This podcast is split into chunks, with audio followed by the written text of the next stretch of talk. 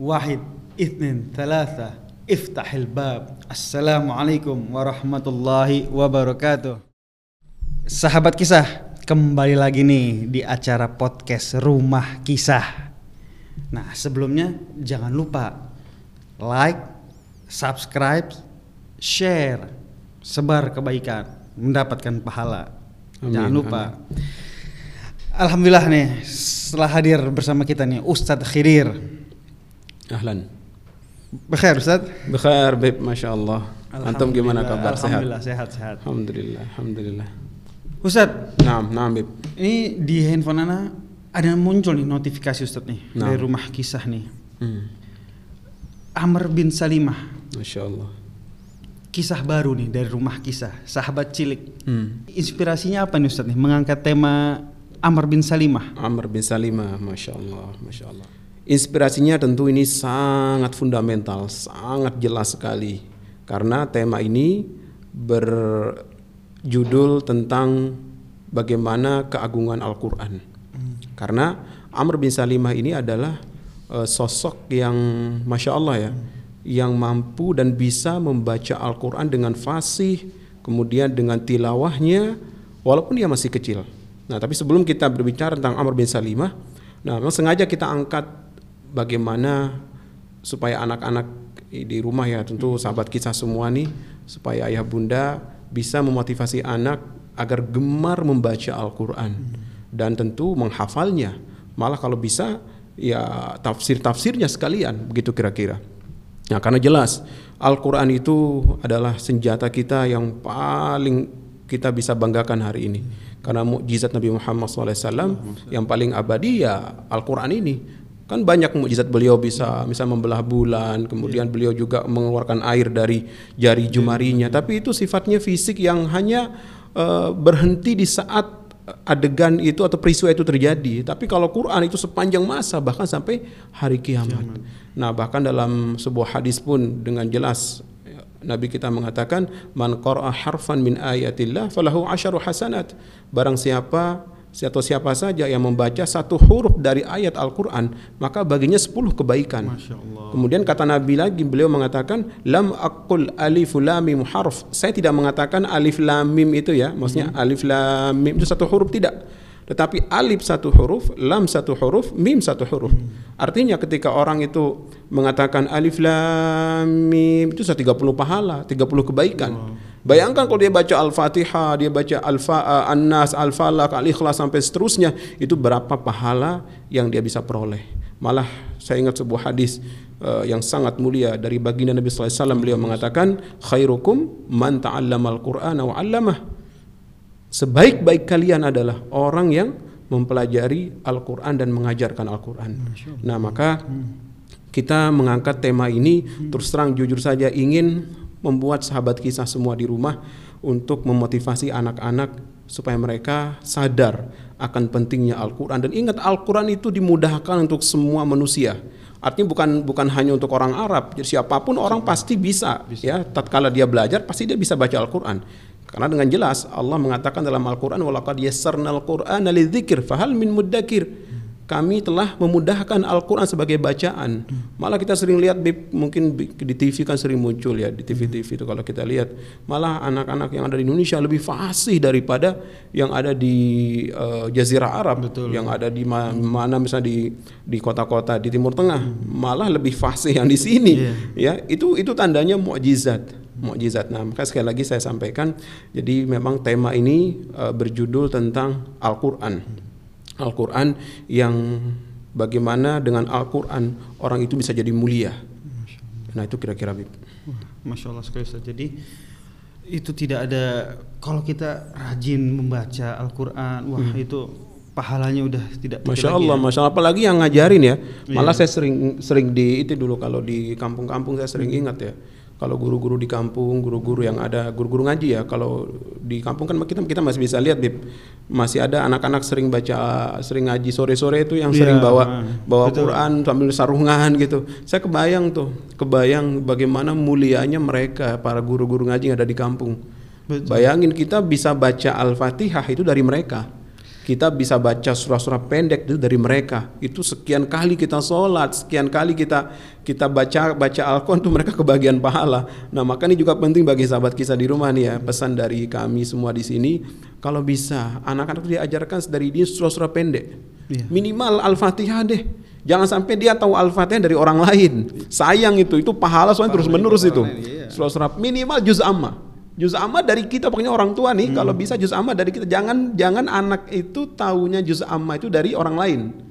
Kalau bisa tahunya tahunya itu dari ayah atau ibunya.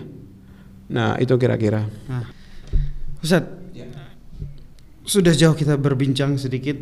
Ini sosok Amr bin Salimah siapa nih Ustaz nih? Dari mana dia asalnya? Masya Allah, Masya Allah. Nah, Amr bin Salimah ini adalah sahabat mulia. Ketika Nabi Shallallahu Alaihi Wasallam hijrah ke kota Madinah, beliau masih kecil dan beliau asalnya bukan dari Madinah. Dia ada kampung di pinggiran kota Madinah, ada kampung desa ya, desa namanya eh, yang dihuni oleh suku Jarmi. Suku Jarmi itulah asal asalnya Amr bin Salimah. Nah, suku Jarmi ini letaknya strategis. Jadi memang kalau ada orang yang hendak belajar dari Rasulullah, mau belajar Al-Qur'an, itu selalu mampir di kampung itu entah kadang ngambil air, entah kadang ngambil makanan untuk kendaraan mereka, untanya, ya kudanya. Nah, ketika mampir ini suku Jarmi ini afwan ya, ini mereka belum masuk Islam, Beb. Belum masuk Islam, mereka maaf masih kafir, mereka masih belum, mereka hanya dengar dari mulut-mulut saja siapa Rasulullah, siapa Nabi Muhammad. Mereka nggak kenal secara detail siapa Rasulullah. Nah, begitu banyak suku yang belajar di Madinah, mereka kan mampir kalau dalam perjalanan jadi kafilah lah istilahnya. Ada kafilah mereka mampir di suku Jarmi ini. Nah, Amr bin Salimah yang saat itu subhanallah usianya 6 atau 7 tahun lebih kurang. Dia bertanya kepada kafilah yang lewat, "Paman, kira-kira begitu bahasanya. Dari mana?" Nah, obrolan terjadi kemudian ya namanya kafilah kan tuh dia cerita kepada namanya anak-anak juga nih dia pengen tahu ya dia kasih tahu bahwa habis belajar dari Madinah, belajar baca Al-Quran. Nah begitu dia dengar Al-Quran, subhanallah hatinya langsung ter, tersentuh nih. Padahal masih kecil loh, masih kecil Amr bin Salimah ini. Masih kecil dan dia tergerak hatinya untuk belajar Al-Quran. Dan karena dia yang sering nungguin kafilah, otomatis ya dia yang paling bagus bacaan di antara suku-suku atau di antara masyarakat di desanya itu. Nah ringkas cerita, begitu tiba waktunya Fathu Mekah ya pembebasan penaklukan kota Mekah itu kan seluruh desa-desa atau kafilah atau eh, maaf kabilah ya kabilah atau suku-suku yang ada di, di sekeliling kota Madinah itu hampir semua masuk Islam semua. Karena gara-gara penaklukan kota Mekah termasuk suku Jarmi ini. Suku Jarmi ini. Nah begitu mereka masuk Islam itu mereka ingin belajar membaca Al-Quran ke kota Madinah. Diajaklah Amr ini. Diajaklah Amr bin Salimah. Pada usianya masih masih enam tahun masih enam tahun usianya. Nah begitu beliau diajak dan ada hadis yang Nabi ucapkan saat mereka diajar itu, "Falya ummukum aqra'uhum Qur'anan." Orang yang paling berhak jadi imam di antara kalian adalah orang yang paling bagus bacaan Al-Qur'annya. Walaupun masih muda Ustaz. Wah, walaupun masih kecil. Bayangin 6 atau 7 tahun usianya. Dan ini di suku ini nggak ada yang bisa ngaji. nggak ada yang bisa ngaji. Ya kan nggak ada yang bisa ngaji. Hanya Amr bin Salimah yang bisa ngaji. Masya Allah tabarakallah. Walaupun usianya masih sangat kecil masih sangat dini tapi dia mampu mengimami orang-orang yang sudah tua. Allah. dan itu apa? Karena Al-Quran ya karena Al-Quran makanya dia salah satu imam cilik ya. Dan ini bagus sekali buat motivasi eh, ayah bunda kepada putra putri mereka supaya mereka mem- apa namanya agar anak-anak ini mampu belajar Al-Quran dengan baik dengan fasih dengan tilawah yang sempurna. Insya Allah itu akan membuat manusia semakin menjadi orang yang mulia. Gitu Bib Berarti luar biasa ya, dia menjadi imam masih Masih jadi imam, Ustaz. masih jadi 6 imam. tahun kalau dihitung-hitung 6 tahun kelas 1 SD kurang Kelas lebih satu di SD, sini ya. iya jadi jadi udah bisa jadi imam. Masya Allah. Masya Allah. Kalau sekarang ya kadang kita di sini ngelihat anak kecil kadang diremehin ya kan Diremehin, anak Ustaz. kecil. Oh, mau sholat kadang oh, keluar keluar pulang pulang. Padahal aja Ustaz. Padahal itu salah ya. Harusnya orang-orang kalau ngelihat anak kecil sholat ya kan itu ya paling tidak dikasih saf malah yang bagus tempatnya biar mereka tidak main, tidak apa. Ini kadang diusir apa, kadang anak ya ogah kadang ke masjid karena takut gitu kan, Oh, takut iya. dimarahin gitu. Nah, Ustaz, ini dia luar biasa beliau ini Al-Qur'an fasih nih Ustaz ya. Nah, untuk sahabat kisah nih di rumah nih, sahabat cilik kita nih. Gimana Ustaz? Ada tips nggak nih untuk bisa membaca Al-Qur'an secara cepat, Ya. benar? Lalu kalau bisa menghafalnya juga Ustaz nih. Hmm. Kalau berbicara tips cara agar cepat menghafal Al-Quran, Al-Quran itu diturunkan dengan cara talaki. Gimana Itu tuh, talaki itu artinya harus tatap muka. Nah, dari Rasulullah, Jibril, kemudian dari Allah Subhanahu Wa Taala. Jadi nggak bisa Quran itu hanya didengar saja. Misalnya dari audio, iya bagus bagus ya kan. Cuman untuk belajar supaya fasih itu mesti ada gurunya. Mesti ada guru. Karena Quran itu sekali lagi diturunkan dengan talaki kemudian musyafahah. Musyafahah itu artinya dari mulut ke mulut. Jadi nggak nggak bisa nggak bisa di, di- hanya lewat audio misalnya nggak bisa. Kalau Quran ya kalau Quran. Kenapa? Karena sifatnya itu mesti detail sekali cara pengucapan huruf dan lain sebagainya. Nah agar anak supaya cepat menghafal Al-Quran dan ini semua disepakati oleh oleh para eh, hufaz ya para penghafal Al-Quran. Nggak ada yang lebih bagus kecuali takrir membaca berulang-ulang dan dibacanya itu bukan hanya sebatas lewat tapi dengan fasih. Ya dengan fasih. Jadi ada tahapan yang pertama perbaiki bacaan dulu perbaiki bacaan karena subhanallah ya Al-Quran itu punya mukjizat ketika kita baca dengan fasih dengan eh, sesuai dengan apa namanya tajwidnya itu lebih cepat kita hafal bib daripada asal-asalan. Kalau dibaca cepat-cepat gitu kadang susah. Iya. Tapi kalau dibaca dengan tajwid, subhanallah itu ada ada ada ada i'jaznya di sini ada mukjizatnya. Jadi cepat dihafal, dibaca berulang-ulang berulang-ulang. Nah, itu insya Allah akan mampu, apalagi anak-anak ya. Anak-anak itu kalau sudah mendengar Al-Quran, apa, membaca Al-Quran, apalagi dengan fasih, maka dia akan cepat sekali mengingatnya. Dan ini sekali lagi nyambung ke kisah tadi ya, ke kisahnya Amr bin Salimah. Bagaimana dia mengulang-ulang Al-Quran itu ketika ada kafilah yang datang. Nah makanya ini buat sahabat kisah yang pengen tahu lebih detail seperti apa kisahnya Amr bin Salimah.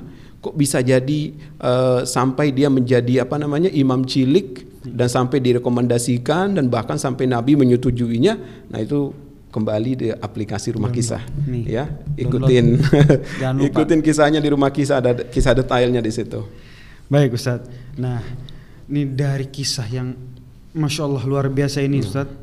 Apa yang bisa kita ambil Ustadz pelajarannya Ustadz? Pelajaran Hikmahnya. hikmah ya hikmah yang bisa kita ambil dari kisahnya Amr bin Salimah ya tadi kita sudah singgung sebenarnya bahwa yang paling berharga adalah dengan Al-Quran orang bisa menjadi mulia.